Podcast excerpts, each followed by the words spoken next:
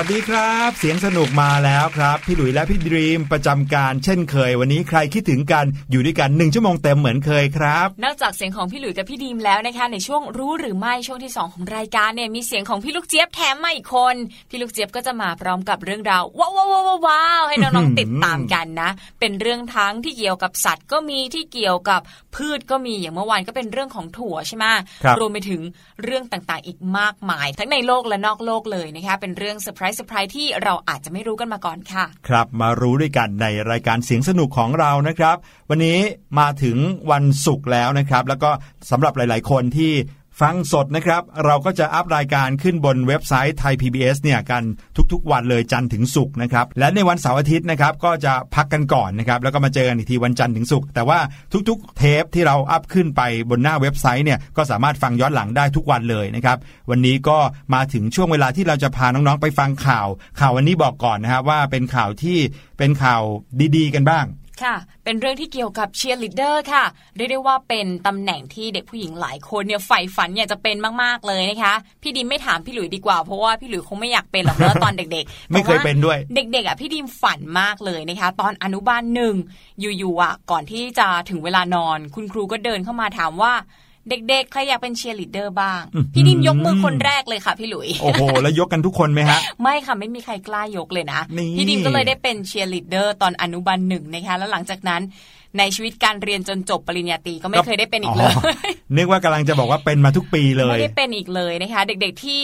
ชอบเต้นชอบกล้าแสดงออกนะ ก็อยากจะเป็นเชียร์ลีดเดอร์อยากจะเป็นคนที่เป็นดรัมเมเยอร์ก็มีอ่านะใช่ใช่พี่หลุยว่ากิจกรรมเหล่านี้เป็นกิจกรรมที่ช่วยให้เราเนี่ยได้ฝึกตัวเองเยอะเลยนะครับค่ะฝึกการกล้าแสดงออกนะครับ รวมไปถึงบางทีเนี่ยฝึกทักษะด้วย เพราะว่าเดี๋ยวนี้เนี่ยเขาก็มีการฝึกซ้อมเนาะ ไม่ว่าจะเป็นเชียร์ลีดเดอร์เป็นดรัมเมเยอร์เป็นอะไรเงี้ยจะต้องมีการฝึกซ้อมและทำให้เราเนี่ยมีความสามารถพิเศษโอ้บางคนเนี่ยพอจบโรงเรียนประถมนะ สามารถไปสอบเข้าโรงเรียนมัธยมด้วยแบบความสามารถพิเศษอะ เออสุดยอดเล่นดนตรีได้บ้าง อ่า หรือว่าควงกระทาได้แบบโอ้โหสุดยอดไปเลยอย่างเงี้ยก็มีนะครับอย่างเชียร์ลีดเดอร์เนี่ยจะทำให้เรารู้ถึงวิธีการเป็นผู้นำได้ด้วย อ่าใช่ค่ะ แล้วก็ที่สำคัญอีกอย่างหนึ่งก็คือการทำงานแบบเป็นทีมนะคะเพราะว่าอืมเชียร์ลีดเดอร์ไม่เต้นคนเดียวแน่นอน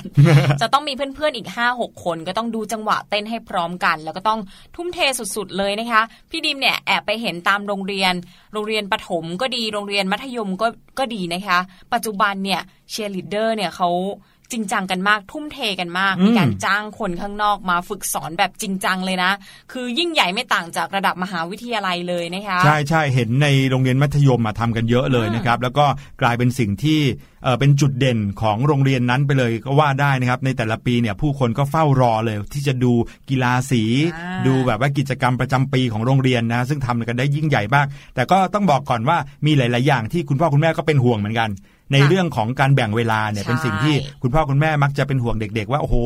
เห็นลูกๆทำอะไรที่แบบน่าสนใจนะ เห็นลูกๆ แบบว่าได้ไปซ้อมอะไรกับเพื่อนๆก็ดูแล้วโอ้โหลูกเราเก่งจังเลยนะ แต่ก็จะเป็นห่วงว่าอ้าวแล้ว เรื่องเรียนจะเป็นยังไงล่ะทีเนี้ยอืมอีกอีกเรื่องหนึ่งที่พี่ดิมเป็นห่วงนะก็คือเรื่องของการไปซ้อมเย็นๆดึกๆอะค่ะพี่หลุยครับตอนกลับบ้านเด็ก ๆ ที่ทำกิจกรรมเนี่ยก็ควรที่จะบอกพ่อแม่ด้วยนะคะ อย่างเช่นวันนี้หนูไปซ้อมกี่โมงหนูก็จะกลับเวลานี้นะคะ ควรที่จะบอกรายละเอียดต่างๆ กับคุณพ่อคุณแม่เผื่อว่าเวลาที่โทรศัพท์ใช้ไม่ได้คุณพ่อคุณแม่ก็จะได้ไปตามหาตัวได้ถูกใช่นะส่วนใหญ่แล้วเนี่ยถ้าเกิดว่าเป็นน้องๆชั้นประถมเนี่ยก็ยังมักจะอยู่ในสายตาคุณพ่อคุณแม่อยู่นะ คอยไปรับไปส่งคอยดูแลอย่างเด็ก ๆ ไปซ้อมกีฬากัน ไปซ้อมเชียร์ลีดเดอร์กันหรือไปซ้อมอะไรเงี้ยคุณพ่อคุณแม่ก็จะเป็นคนพาไปนะครับค่ะแล้วก็เป็นคนคอยนั่งดู คอยเอาเสบียงมาส่ง มีการมาเติมพลังกันให้หน่อยอะไรเงี้ยแล้วก็รับกลับบ้านก็จะทำให้เด็กๆเนี่ยได้เอ่อทำกิจกรรมที่หลากหลาย แต่พอโตขึ้นบางทีเนี่ยก็ยังอยู่ในความเป็นห่วงของคุณพ่อคุณแม่นะเพราะว่าพอเด็กๆมีความสนใจกันเยอะขึ้น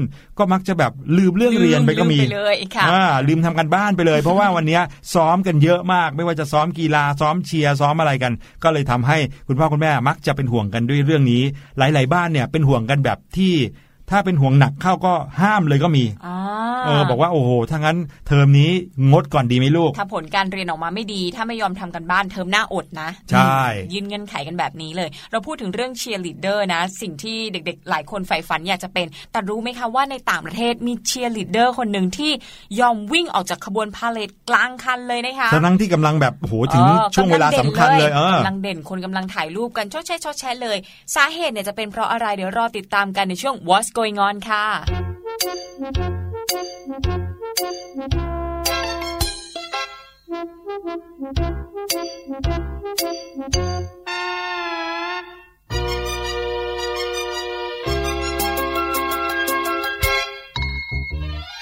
เดินทักทายทักทายผู้คนพลันพลันดังพลันพลันก็นั่นแหละช้า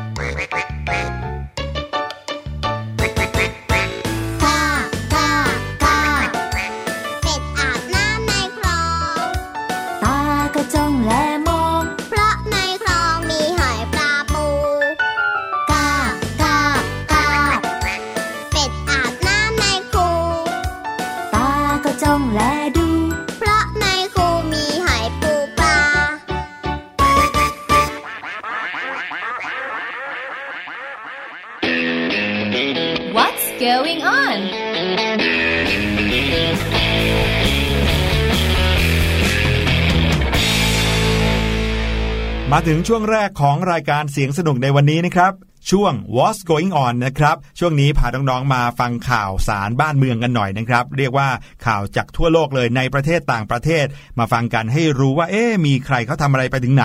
ซึ่งข่าวในวันนี้เป็นข่าวที่ต้องบอกเลยว่า น่าชื่นชมสุดๆอ่านะครับ วันนี้เป็นข่าวที่เป็นข่าวดีๆทำให้หัวใจเราฟูกันหมดเลยนะครับ เป็นหัวใจชุ่มชื้นกันหมดเลยนะครับ เพราะว่าเป็นข่าวของการมีน้ำใจแล้วก็การช่วยเหลือผู้คนครับ เรื่องนี้นะคะเป็นเรื่องของเชียร์ลีดเดอร์ ผู้หญิงคนนึงค่ะอายุแค่ 17 ปีเท่านั้นเองเป็นสาวๆเลยนะคะ เธอตัดสินใจวิ่งออกจากขบวนพาเหรดกลางคันค่ะ สาเหตุเนี่ยไม่ใช่เพราะเหนื่อยหรือว่าอะไรนะคะ แต่ว่าเพื่อไปช่วยชีวิตเด็กที่กำลังสำลักอาหารค่ะ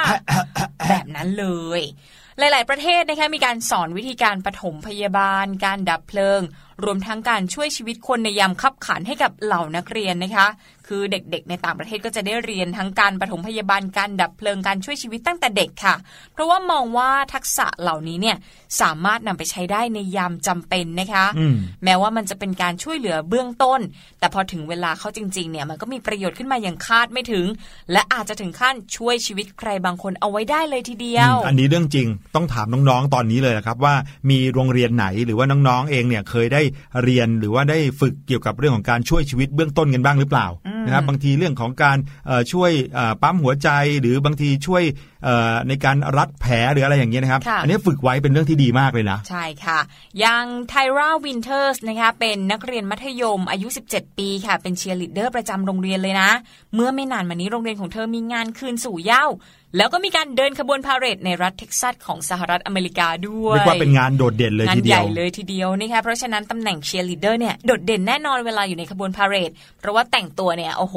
สวยสดงดงามอยู่แล้วนะคะครับท่ามกลางความสนุกสนานเสียงดนตรีเสียงเชียร์และผู้คนทั้งในขบวน และคนที่มายืนชมค่ะ ไทร่าเนี่ยก็แต่งกายในชุดเชียร์ลีดเดอร์ แล้วก็เป็นส่วนหนึ่งในขบวนพาเหรดที่กำลังเคลื่อนตัวไป ระหว่างนั้นเองนะคะเธอได้ยินเสียงของผู้หญิงคนนึงค่ะตะโกนร้องขอความช่วยเหลือ help me help me อย่างนี้เลยนะด้วยช่วยด้วยช่วยด้วยแบบนี้ดังออกมาจากฝูงชนที่มารอชมขบวนพาเหรดค่ะ เธอรีบหันไปมองหาต้นเสียง นับว่ามีสติมากเลยนะ เพราะว่าเวลาที่ มีขบวนพาเหรดเนี่ยเสียงมันจะดังมากเลย แต่ว่าน้องไทราเนี่ยสามารถแยกออกเลย ระหว่างเสียงดังจากเสียงดนตรีกับเสียงขอความช่วยเหลือนะคะครับเมื่อเธอหันไปมองหาต้นเสียงเนี่ยปรากฏว่าเห็นคุณแม่คนหนึ่งกับลูกชายอายุสองขวบค่ะ ตอนนั้นเนี่ยเด็กชายคนนั้นเนี่ยหน้าตาเปลี่ยนเป็นสีแดงแจ๋แล้วนะอื้อหือไม่ได้ร้อนนะ ปรากฏว่ามีอาการที่ย่ำแย่ค่ะ คือกำลังสำลักอาหาร แล้วก็มีบางอย่างเนี่ยไปติดในหลอดลมนั่นเองค่ะ คือไทราเนี่ยประเมินแล้วว่าเด็กชายเนี่ยกำลังอยู่ในอาการที่แย่จริง ๆ เธอก็เลยตัดสินใจวิ่งออกมาจากขบวนพาเหรดแล้วก็ตรงเข้าไปหาคุณแม่คนดังกล่าวในทันทีค่ะ ครับโอ้โหเรียกว่าในช่วงเสี้ยววินาทีเนี่ยมีสติมากๆเลยนะน้องไทราคนนี้ฮะค่ะ ตอนนั้นเองนะคะหน้าของเด็กชายเนี่ย ตะกี้บอกว่าสีแดงใช่ไหมคะพี่หลุย ตอนนี้เริ่มเปลี่ยนเป็นสีม่วงแล้วนะ คือเริ่มจะหายใจไม่ออกแล้วนะคะ ไทราใช้วิธีการรัดแล้วก็กระตุกหน้าท้องค่ะ เพื่อให้สิ่งแปลกปลอมเนี่ยหลุดออกมา ถ้าเห็นตามหนังฝรั่งหรือว่าวิดีโอสาธิตการช่วยปฐมพยาบาลก็น่าจะนึกภาพออกเนาะ คือคนที่ช่วยเนี่ยจะเข้าไปด้านหลังของคนที่กำลังสำลักอาหารนะคะแล้วก็ใช้มือเนี่ยโอบบริเวณที่ท้องของคนที่ตรงกระบังสำลักลมอาหารอืมนะคะแล้วก็ยกตัวขึ้นมา เพื่อให้คนที่สำลักอาหารอยู่เนี่ยพ่นเอาสิ่งที่แปลกปลอมที่อุดอยู่ในหลอดลมออกมาค่ะอืมน้องไทราเนี่ยช่วยเหลือเด็กชายอยู่ประมาณ 2-3 ครั้งนะคะปรากฏว่าเด็กชายก็พ่นเอาทุกอย่างที่อุดอยู่ในหลอดลมเนี่ยออกมาจริง ๆ ค่ะโอ้โหช่วยสำเร็จช่ใช่วยไหมสำเร็จค่ะเก่งมากเลยทีเดียว นิโคลฮอนแบกซึ่งเป็นคุณแม่ของคลาร์กเด็กชายที่สำลักอาหารนะคะ เธอเล่าว่าเธอเนี่ยลองใช้วิธีเดียวกันนี้ช่วยลูกก่อนแล้ว แต่ปรากฏว่ามันไม่ได้ผลค่ะพอเห็นว่าลูกชายเนี่ยเริ่มจะไม่ไอแล้วก็เริ่มจะไม่ส่งเสียงใด ๆ แล้วเนี่ยที่สำคัญเริ่มหายใจไม่ออก ตอนนั้นแหละเธอก็เริ่มลนลานแล้วก็ร้องขอความช่วยเหลือนะคะ จนไทราเนี่ยมาช่วยเหลือได้ทันท่วงที เธอกล่าวชื่นชมไทร่าบอกว่าเป็นเด็กสาวที่กล้าหาญมากๆ พร้อมจะเสี่ยงให้ชีวิตเด็กชายคนหนึ่งมาอยู่ในกำมือเธออมส่วนไทร่าเนี่ยบอกว่าเธอรู้สึกดีใจเช่นกันที่สามารถช่วยชีวิตของเด็กชายเอาไว้ได้โอ้ค่ะโห ได้ยินอย่างนี้พี่หลุยส์ก็ดีใจไปด้วยเลยนะอืมเก่งมากๆเลยนะครับเชื่อว่าคนที่อยู่ในขบวนพาเหรดตอนแรกอาจจะอึ้งไปหมดเลยนะคะพี่หลุครับว่าอาจจะทำอะไรกันไม่ทันด้วยเชีอะยร์ลีดเดอร์เนี่ยออกมาทำไมจากขบวนพาเหรดแล้วก็ไปทำอะไรกับเด็กผู้ชาย พอรู้ว่าช่วยชีวิตได้ทุกคนต่าง ดีใจกันหมดเลยนะคะไทราเนี่ยบอกว่า คุณแม่ของเธอเนี่ยเป็นคนสอนวิธีรัดกระตุกหน้าท้องให้กับเธอเมื่อไม่กี่ปีก่อนครับ พอเธอเห็นสภาพของเด็กชาย เธอก็รู้ทันทีเลยว่าควรทำอะไร นี่ ไม่กี่วันหลังจากนั้นค่ะไทราก็ได้กลับมาพบกับนิโคลแล้วก็ลูกชายอีกครั้งนะคะ ทั้งคู่เนี่ยกอดและจับมือกันค่ะ โดยทางนิโคลก็กล่าวขอบคุณไทราว่า เธอได้ช่วยลูกของฉันเอาไว้จ้ะอืมเรียกได้ว่าเป็นเหมือนกับความซาบซึ้งจริง ๆ นะ ใช่ค่ะใช่ไหมที่แบบว่า อาจจะเสียลูกไปแล้วอะแต่ว่าในเสี้ยววินาทีนั้นมีคนมาช่วยชีวิตเอาไว้เนี่ยโอ้ยเป็นพี่หลุยพี่หลุยก็ซาบซึ้งมากๆนะครับ ใช่ค่ะ พี่ดิมเดาว่าตอนนั้นน่ะตอนที่เกิดเหตุอะคุณแม่คงไม่มีโอกาสได้ขอบคุณ เพราะว่ามัวแต่ตกใจอยู่นะคะคนเยอะอะไรด้วยใช่เพราะลูกชายฟื้นขึ้นมาก็คงจะต้องดูแลลูกชายต่อไป ส่วนไทร่าเธอก็อาจจะวิ่งกลับเข้าขบวนพาเหรดเลยไม่ได้ขอบคุณกัน หลังจากนั้นมาเจอกันอีกทีก็ยังไม่ลืมความรู้สึกดีๆ ที่เกิดขึ้นในตอนนั้นนะคะเธอก็เลยรีบขอบคุณไทร่าเป็นการใหญ่เลยครับและแม้ว่าเด็กชายเนี่ยอาจจะยังไม่รู้ว่าเอ๊ะพี่สาวคนนี้เป็นใคร แต่เชื่อว่าหลังจากนั้นคุณแม่ก็คงจะเล่าเรื่องทุกอย่างให้น้องฟังนะคะว่าวันหนึ่งเนี่ยมีเชียร์ลีดเดอร์วิ่งออกจากขบวนพาเหรดมาช่วยชีวิตลูกเลยนะ อืมพูดง่ายๆก็อาจจะได้รู้จักกันไปตลอดเลยก็ว่าได้ ถ้าเกิดว่าเอ่อมี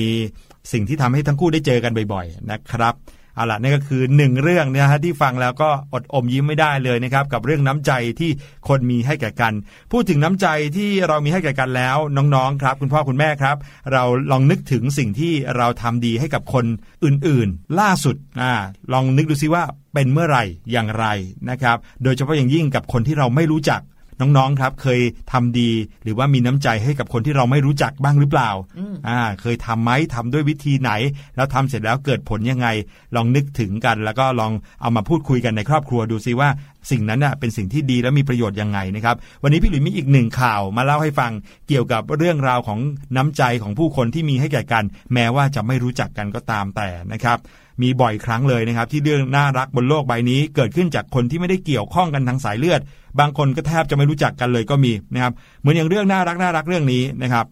ในเมืองเมืองหนึ่งนะครับในประเทศสหรัฐอเมริกาเขาก็จะมีเจ้าหน้าที่เก็บขยะใช่ไหมเหมือนอย่างบ้านเราเนี่ยค่ะก็จะมีเจ้าหน้าที่เก็บขยะที่ไปพร้อมกับรถขยะ แล้วคอยไปเก็บขยะตามบ้านต่างๆ เป็นของกทมเป็นของอะไรเงี้ยในต่างประเทศเขาก็มีเหมือนกันนะครับ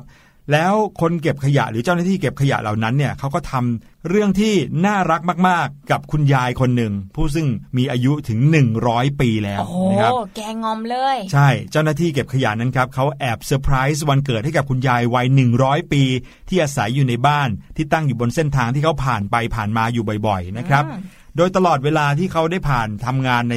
ถนนเส้นนั้นเนี่ย เมื่อไหร่ก็ตามที่เหล่าเจ้าหน้าที่เก็บขยะได้ผ่านมาที่บ้านของคุณยายคนนี้นะครับ คุณยายชื่อเมอร์ซี่อายุ 99 ปี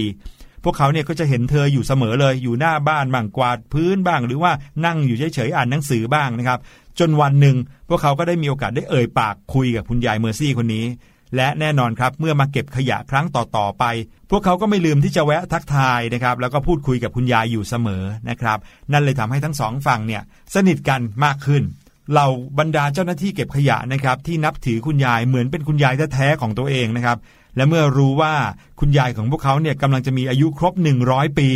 ไม่รู้ไปรู้มาได้ยังไงอะนะ พวกเขาก็ตัดสินใจที่จะเซอร์ไพรส์วันเกิดของคุณยายเมอร์ซี่นะครับ ด้วยการ เดินถือเค้กพร้อมกับเทียนเข้าไปหาคุณยายที่หน้าบ้าน นี่โอ้โหลองคิดดูสิครับคุณยายอยู่คนเดียวตอนนั้น เมื่อคุณยายเปิดประตูออกมาพวกเขาก็เริ่มร้องเพลง Happy Birthday to you อย่างนี้นะครับมอบแบบเรียกว่าทั้งมอบเค้กมาพร้อมกับจุดเทียนนะครับ แต่ว่าเขาบอกว่าเทียนเนี่ยขอไม่จุดตามเลขอาอายุยุนะครับเพราะไม่งั้นจะใช้เยอะเกินไปนะครับ คุณยายไม่น่าจะเป่าไหว กลัวยายจะ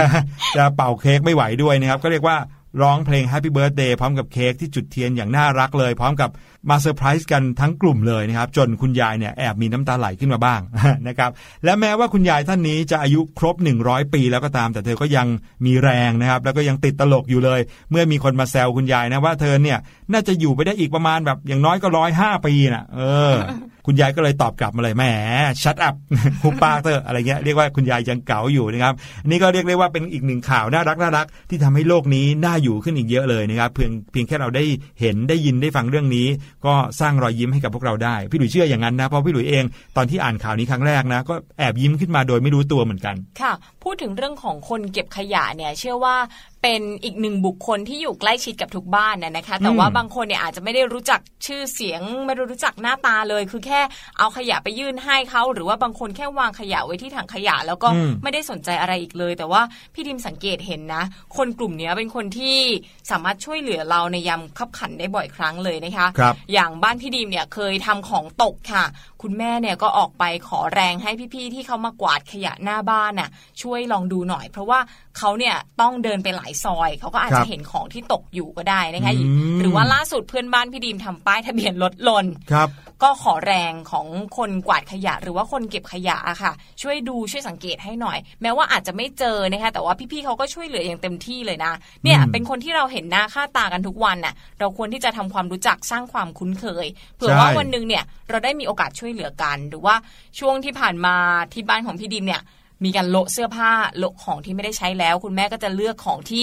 สภาพที่ดีๆอะค่ะอืมก็ให้กับพี่ๆเขาวางไว้หน้าบ้าน ถ้าอันไหนที่พี่ๆเขาใช้ได้อะก็ให้หยิบไปได้เลยใช่นะครับ แล้วก็บางครั้งนะ เราได้รู้จักกันไว้ได้สนิทสนมกันไว้เนี่ย แล้วเวลาที่เราไม่อยู่บ้านเนี่ยก็จะมีพี่ๆเหล่านี้ครับที่ผ่านมาหน้าบ้านเผื่อเขาจะสอดส่องสิ่งผิดปกตินะใช่บางทีเอ๊ะบ้านประตูเปิดค้างไว้ไหมไฟเปิดค้างหรือเปล่ามีโจรขโมยหรือเปล่า บางทีก็ช่วยเหลือเกื้อกูลกันได้นะครับและที่สำคัญที่สุดเนี่ยคนที่เขาทำงานอยู่กับสิ่งที่เราทิ้งแล้วเนี่ยนะครับ ถือว่าเป็นคนที่เสียสละอย่างมากเลยนะ ถึงแม้เขาจะทำเป็นอาชีพเพื่อได้เงินตอบแทนก็ตาม แต่เขาก็ได้ทำในสิ่งที่พวกเราเนี่ยไม่ได้ทำนะใช่เออทำในสิ่งที่เราเนี่ยเรียกได้ว่าถ้าให้เราไปทำเราคงทำต้องไม่ไม่ไหวทำเหมือนกันอืมนะครับ แล้วเขาก็เรียกได้ว่าเสียสละบางคนเนี่ยนะครับ อันเนี้ยพี่หลุยเห็นในสารคดีที่เขาไปทำก็คือว่าค่ะเขาเนี่ยต้องแยกขยะ เพราะว่าตามกฎระเบียบของทาง กทมเนี่ยครับเขาก็ต้องกำหนดให้คนที่เป็นเจ้าหน้าที่ทางด้านการเก็บขยะเนี่ยต้องแยกขยะให้ถูกต้องชัดเจนด้วย แต่บ้านหลายบ้านส่วนใหญ่ เรียกได้ว่าส่วนใหญ่ก็แล้วกันนะฮะไม่ค่อยแยกขยะมากันเป็นถุงก๊อบแก๊บที่มัดปากถุงซะสนิทเลย บางทีก็ต้องเอามาแกะแล้วก็ต้องแยกเขาทำงานหลายชั่วโมงมากกว่าที่เราคิดเยอะเลยนะครับโอ้โหถ้าเขาได้กำลังใจจากเราเล็กๆน้อยๆเช่นบางทีเนี่ยมีน้ำให้ขวดหนึ่งอ่าอ่ามีน้ำชาเขียวให้ซะหน่อยหรือว่าบางครั้งตอนปีใหม่ผ่านมาแล้วก็มีคุกกี้อืมมีของให้เรา ซึ่งบางครั้งเราก็ได้มาด้วยนะครับ เราก็สามารถที่จะแบ่งปันได้เหมือนกันค่ะให้คนทำงานเขาบีแรงมีกำลังใจได้เหมือนกันครับ ใจเขาใจเราเนอะพี่หลุยเนอะนี่ก็เป็นเรื่องราวดีๆ นะ เราอาจจะได้แรงบันดาลใจดี ๆ มาจากช่วง what's going on ใช่แบบนี้ก็ได้ เพื่อที่จะทำความดีส่งต่อให้กับคนรอบข้างต่อไปนะคะอาจจากช่วง what's going on ค่ะ ช่วงหน้ารู้หรือไม่ของพี่ลูกเจี๊ยบนะคะ ยังมีเรื่องราวดีๆรอน้องๆอยู่ แล้วก็เป็นเรื่องราวที่ว้าวๆด้วยนะคะ น่าจะเหมาะสำหรับคนที่กระเป๋าหนักสักหน่อยสำหรับวันนี้ เดี๋ยวพักกันสักครู่แล้วติดตามกันค่ะช่วงหน้าค่ะ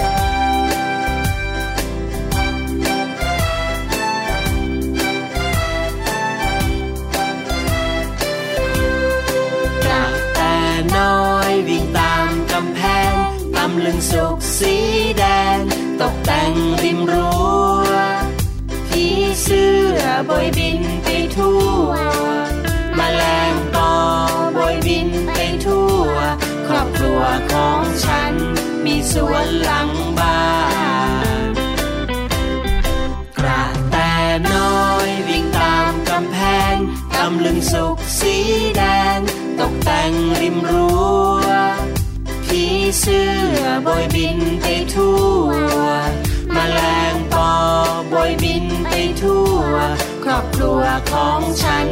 มีสวนหลังบ้านครอบครัวของฉัน มีสวนหลังบ้านครอบครัวของฉัน มีสวนหลังบ้านครอบครัวของฉัน มีสวนหลังบ้าน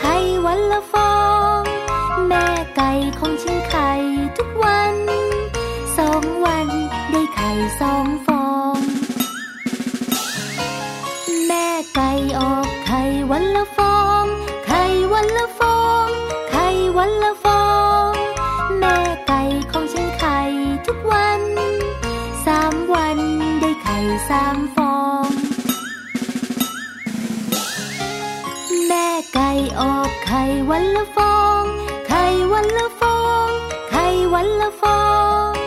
แม่ไก่ของฉันไข่ทุกวัน สี่วันได้ไข่สี่ฟอง แม่ไก่ออกไข่วันละฟอง ไข่วันละฟอง ไข่วันละฟอ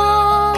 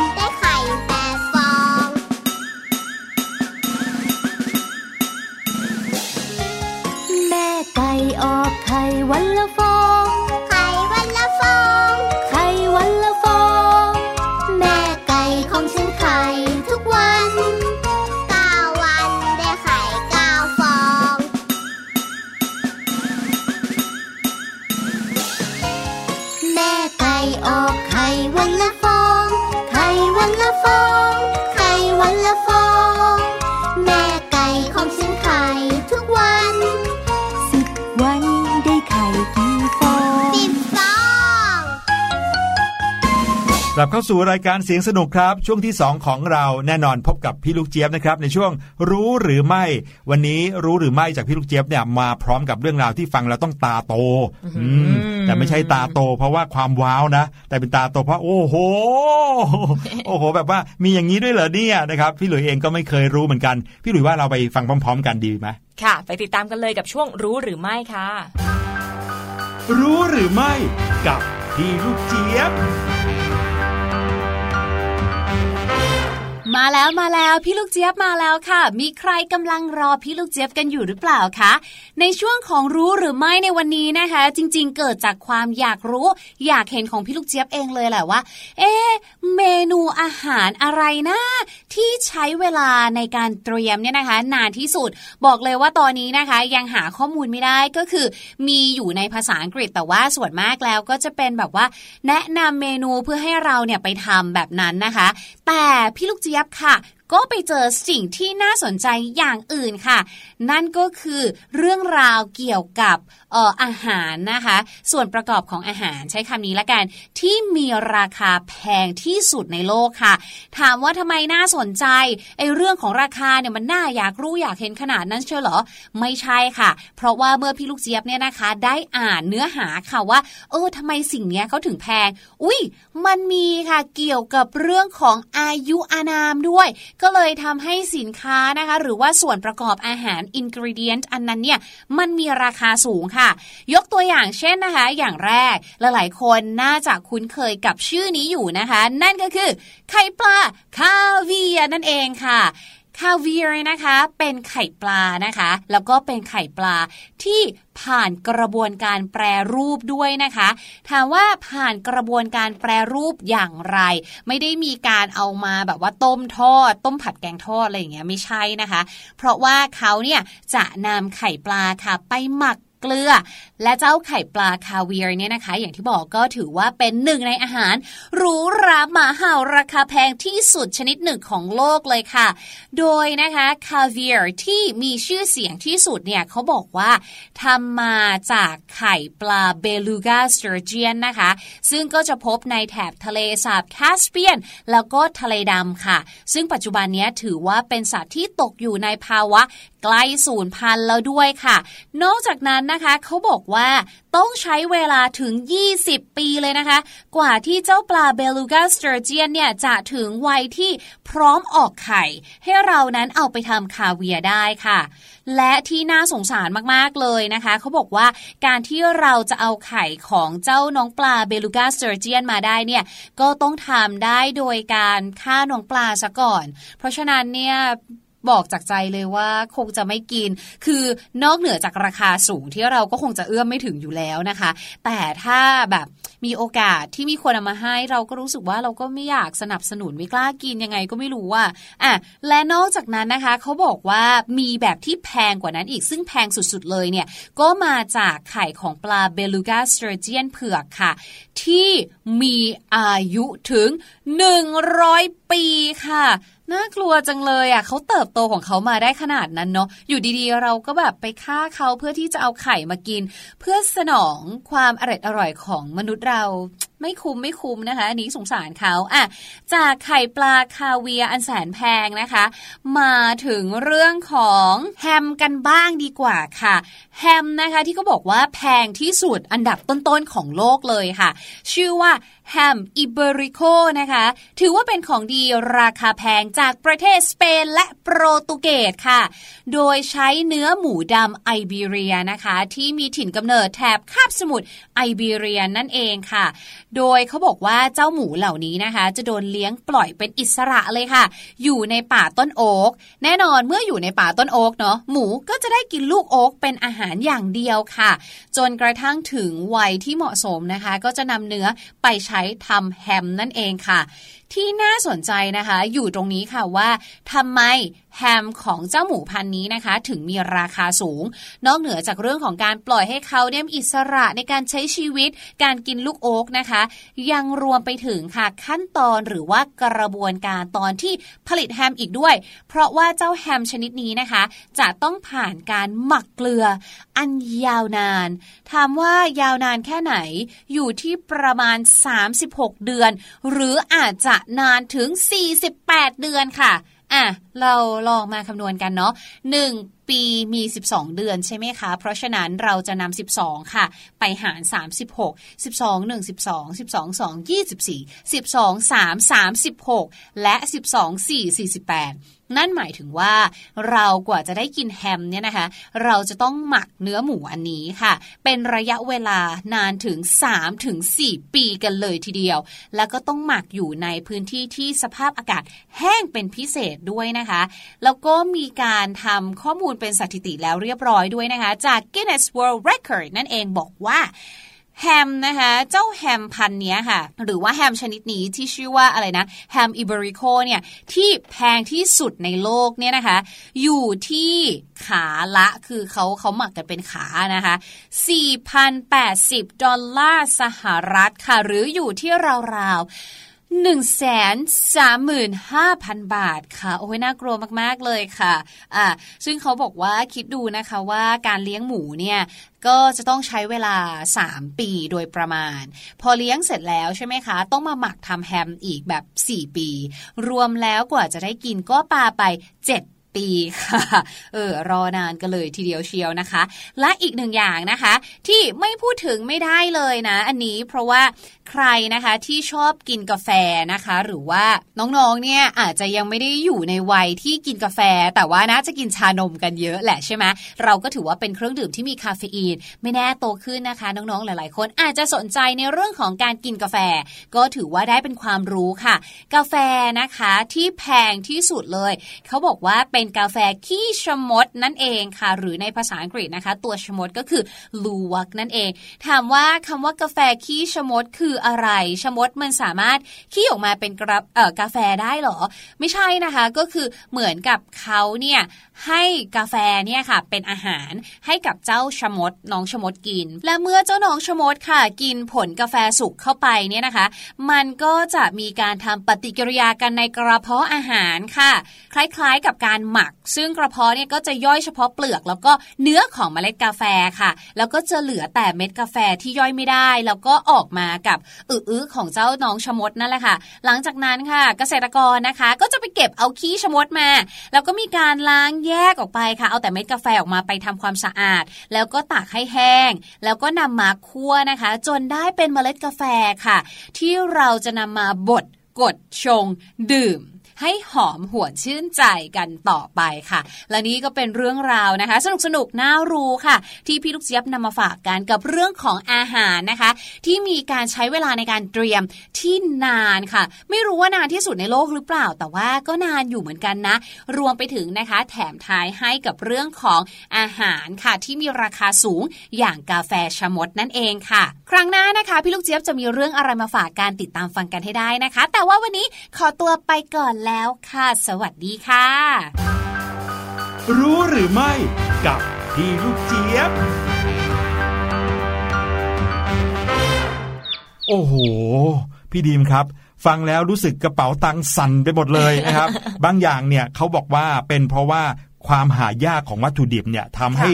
ราคาของสิ่งนั้นเนี่ยแพงมากนะครับ เนื่องจากว่าไม่ได้หามาให้ง่าย ๆ เอาเงินมาให้เราเรายังหาให้ไม่ได้เลยนะครับโอ้โหดังนั้นเนี่ยอาหารเหล่านั้น ก็เลยมีราคาที่แพงตามตัวไปนะครับ แต่ว่าพี่หลุยว่าไม่ใช่ของแพงทุกอย่างจะมีประโยชน์ต่อร่างกายนะ หรือของที่มีประโยชน์ต่อร่างกายก็ไม่ใช่ว่าจะต้องแพงด้วยใช่หลายอย่างเป็นสิ่งที่เราสามารถกินได้ง่าย ๆ แล้วก็หาง่ายในตลาดหรือว่ารถกับข้าวอะไรเงี้ยเราก็สามารถเลือกได้สิ่งที่มีประโยชน์ต่อร่างกายของเรา ไม่จำเป็นต้องแพงก็ได้ นี่ไงอย่างผักที่เราปลูกกินเองที่บ้านอะ แล้วก็อืมเอามาทำอาหารกินในครอบครัว พี่ดิมว่ามื้อนั้นน่ะ มันแพงจนประเมินค่าไม่ได้เลยนะยังไงครับนี่ก็คือกินแล้วมันมีความสุขไงอ๋อคะกินอาหารที่ไม่มีสารพิษ แล้วก็กินกับคนในครอบครัวไงมันโอ้อบโหอุ่นเนี่ย อาหารเป็นร้อยเป็นพันราคาเป็นหมื่นเป็นแสนเป็นล้านก็แลเทียกบไม่ไม่ได้ได้เลยนะอืมแต่ว่าถ้าแลกได้ก็ก็ก็อก็ยาแลกกลองดูนี่ก็นั่นเป็นแหละครับเป็นสิ่งที่พวกเรานำมาฝากกันนะครับ ในทุกๆวันเลยกับช่วงรู้หรือไม่กับพี่ลูกเจี๊ยบครับ เดี๋ยวเราไปพักกันสักครู่ก่อน ช่วงหน้ากลับมานะครับ กับช่วงห้องเรียนสายชิว วันนี้พาน้องๆมาออกแรงกันสักนิดหนึ่งกับวิชาพละศึกษา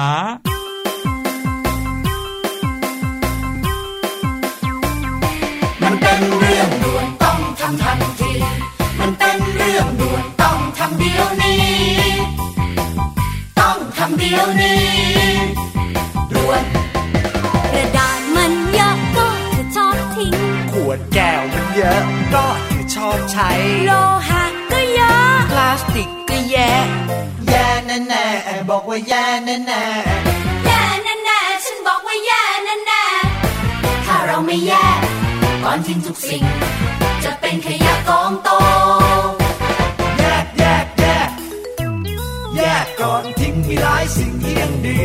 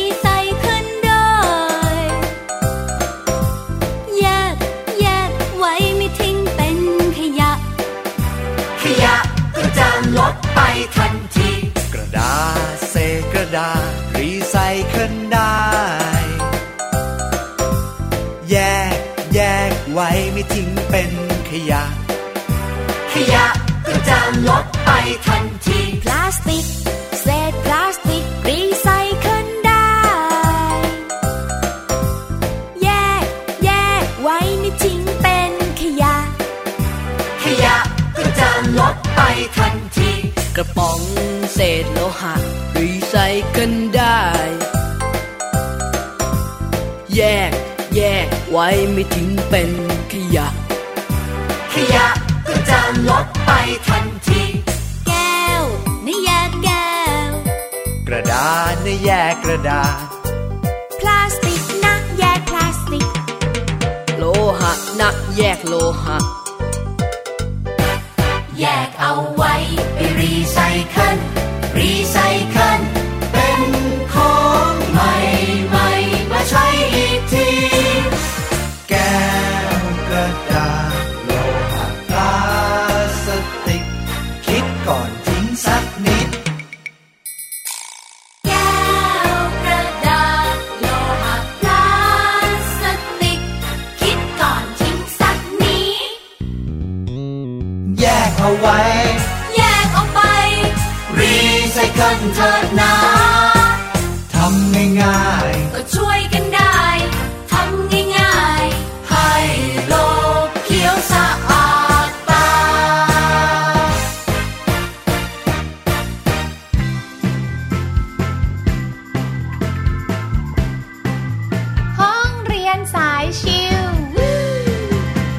าสู่ช่วงสุดท้ายของรายการเสียงสนุกในวันนี้นะครับ กับช่วงห้องเรียนสายชิลนะครับพาน้องๆมาเข้าห้องเรียนกันหน่อย มีหลากหลายวิชานะในโรงเรียนของเราที่เราชอบมากๆนะครับอย่างพี่หลุยเนี่ยจะชอบวิชาพละศึกษามากๆเลย เพราะว่าเป็นวิชาที่เราได้ออกมาที่สนาม ไม่ได้นั่งอยู่ในห้องเรียนอืมแล้วหลาย ๆ วิชาเนี่ยก็เป็นวิชาที่แบบเราชอบอยู่แล้วครับเช่นวอลเลย์บอลอย่างเงี้ยปิงปองอย่างเงี้ยชอบมากๆเลย ค่ะ แต่ว่ามีกีฬาอีกบางชนิดนะคะที่หลายโรงเรียนอาจจะไม่สอนกัน แต่ว่าบางมหาวิทยาลัยก็สอนเนอะอืมนั่นก็คือเทควันโดอ่าค่ะเป็นกีฬาสุดฮิตเลยนะครับใช่ตั้งแต่พี่วิวเยาวภาใช่ไหมอ่าฮะเคยไปได้เหรียญทองแดงโอลิมปิกมานะครับแล้วก็หลังจากนั้นกีฬาเทควันโดก็เป็นกีฬาที่แบบมีคนฮิตฮอตเลยนะครับหันมาเรียนกันใหญ่เลยหลาย ๆ บ้านก็ ให้น้องๆ ไปเรียนวิชาเทควันโดกัน กลายมาเป็นศิลปะป้องกันตัวอ่าบางคนแข่งได้เหรียญได้อะไรกันเยอะแยะเลย วันนี้เราพาน้องๆมารู้จักกับกีฬาเทควันโดกันให้มากขึ้นครับ เทควันโดนะคะก็เป็นศิลปะการต่อสู้ป้องกันตัว โดยไม่ใช่อาวุธของชาวเกาหลีค่ะครับอุ้ยพี่ดิมคิดว่าญี่ปุ่นมาตลอดเลยนะความจริงเป็นเกาหลีเนาะครับคือคำว่าเทเนี่ยแปลว่าเท้า หรือว่าการโจมตีด้วยเท้า ส่วนควัน แปลว่ามือ หรือว่าการโจมตีด้วยมือ โดเนี่ยแปลว่าวิถีหรือว่าสติปัญญานะคะ ดังนั้นเทควันโดโดยทั่วไปก็หมายถึง วิถีแห่งการใช้มือและเท้าในการต่อสู้และป้องกันตัว หรือการใช้มือและเท้าในการต่อสู้ และป้องกันตัวอย่างมีสติค่ะอ่านี่อย่างมีสติด้วย จะบอกว่าบรรดาศิลปะป้องกันตัวของทางตะวันออกเนี่ยส่วนใหญ่ไม่ใช่เรื่องของการใช้แรงนะ แต่เป็นเรื่องของการใช้สติการใช้สมาธินะครับไม่ว่าจะเป็นเทควันโด เป็นคาราเต้เป็นยูโด ส่วนใหญ่แล้วเนี่ยบรรดาปรมาจารย์ทางด้านนี้นะก็จะเป็นคนที่แบบดูนิ่ง ดูฉลาดดูล้ำลึก เพราะว่าสิ่งที่สำคัญกว่าการออกแรงก็คือสติปัญญาจริง ๆ นะครับ ซึ่งจากประวัติศาสตร์ ซึ่งเผยแพร่ในช่วงแรกนะคะ หลังสงครามโลกครั้งที่2สงบลงเกาหลีถูกยึดครองโดยญี่ปุ่น ในปี 1910ถึง1945 ค่ะ ทควันโดได้ถูกสร้างขึ้นโดยการใช้คาราเต้ของญี่ปุ่นเป็นพื้นฐาน แล้วก็ผสมผสานกับศิลปะการต่อสู้ของเกาหลีประเภทอื่น ๆ นะคะ อย่างเช่นแทเคียนซูบักก็ทำให้เทควันโดเนี่ยเป็นการต่อสู้ที่แตกต่าง สวยงาม โดยใช้เท้าเป็นหลักซึ่งก็แตกต่างจากคาราเต้ทั้งรูปแบบการต่อสู้ จุดเด่นการยืน footwork อย่างชัดเจนเลยแหละค่ะ ครับ เทควันโดก็เป็นอีกหนึ่งชนิดกีฬาที่ได้เข้าร่วมเป็นกีฬาโอลิมปิก เพราะว่าการสนับสนุนของรัฐบาลเกาหลีใต้ และความแตกต่างทางด้านการต่อสู้อย่างชัดเจนค่ะ ทีนี้น้องๆรู้จักกีฬาเทควันโดแล้วก็คงจะเห็นภาพใช่ไหมว่า ใครที่จะเล่นเทควันโดเขาต้องมีเครื่องแบบใส่ชุดเสื้อสีขาวกางเกงสีขาวเหมือนกันกับยูโดหรืออะไรอย่างนี้เลยนะครับแต่สิ่งที่แตกต่างกันก็คือผ้าคาดเอวครับซึ่งเขาเรียกว่าสาย ลำดับสายของเทควันโดนะครับ อันนี้ในในประเทศไทยนะเขาจะมีการเรียงลำดับกันสีของสายก็จะแตกต่างกันไป เพื่อที่จะบ่งบอกฝีมือนะครับ ว่าสีนี้คือฝีมือระดับนี้ สีนี้คือฝีมือระดับนี้ ทุกคนจะเริ่มต้นกันที่สายขาวก่อนอ่าจะเอาสายสีขาวเนี่ยมาพัน แล้วก็ดูก็รู้เลยว่าเป็นคนเริ่มต้นนะครับ เมื่อสอบจนผ่านสายขาวขึ้นไป ก็จะเจอสายเหลืองนะครับ สายเหลืองหนึ่งก่อนนะครับ ก็คือว่าสายเหลืองมี 2 ระดับ คือสายเหลืองหนึ่งหรือสายเหลืองสอง สายเหลืองหนึ่งเนี่ยบางบางยิมหรือว่าในบางโรงเรียนที่สอนเนี่ยเขาจะเปลี่ยนเป็นสีส้มนะครับต่อจากสายเหลืองหนึ่งมาเป็นสายเหลืองสองพอสอบได้ขึ้นเลื่อนชั้นอีกนะครับก็จะกลายเป็นสายเขียวครับสายเขียว 1 สายเขียว 2 นี่มีอีก 2 ระดับนะครับ ซึ่งเขียวเนี้ยอาจจะเป็นคนละเขียวกันมีเขียวเข้มเขียวขี้ม้าอะไรอย่างนี้นะครับ แล้วพอขึ้นมาจากสายเขียวก็จะเป็นสายฟ้านะครับ เป็นสายฟ้า 1 กับสายฟ้า 2 อันนี้ไม่ไม่คือไม่ใช่สายฟ้าแบบทันเดอร์อย่างนั้นนะ แต่หมายถึงสายสีฟ้าเนี่ยนะครับบางสายเออบางยิมเนี่ยหรือในบางโรงเรียนเขาจะให้เป็นสีม่วง แต่สายฟ้าลำดับที่ 2 ก็จะเป็นสีน้ำเงิน ซึ่งก็จะมีความแบบเข้มแข็งหน่อยนะครับขึ้นจากสายสีฟ้ามาก็จะเป็นสายน้ำตาลนะครับสายน้ำตาลก็ยังคงแบ่งเป็น 2 ระดับอีก มีสายน้ำตาล 1 กับสายน้ำตาล2นะครับเสร็จจากสายน้ำตาลขึ้นมาก็จะสอบขึ้นมาสู่ระดับสูงละสองลำดับสุดท้ายคือสายแดง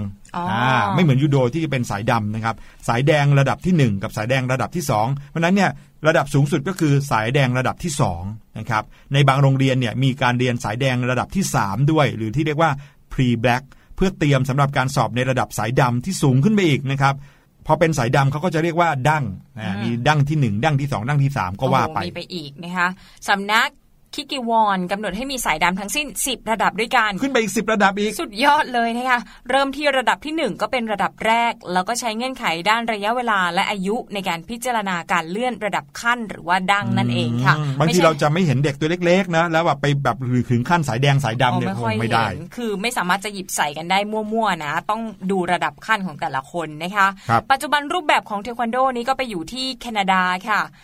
ตั้งสหพันธ์ ITF เทควันโดเกาหลีใต้ก็เป็นของ WTF ซึ่งปัจจุบันเป็น WT เดิมเนี่ยก็เป็นหนึ่งเดียวกับสำนักคุกกิวอน โดยปัจจุบันก็เปลี่ยนเป็นคุกกิวอน academy นะคะสถาบันการศึกษาเทควันโดโลกทำหน้าที่ในการตั้งกฎเกี่ยวกับการสอบสาย และประชาสัมพันธ์เทควันโด รวมไปถึงจัดฮันมาดัง ส่วน WT แยกออกไปทำหน้าที่จัดการแข่งขัน วางนโยบายการแข่งขัน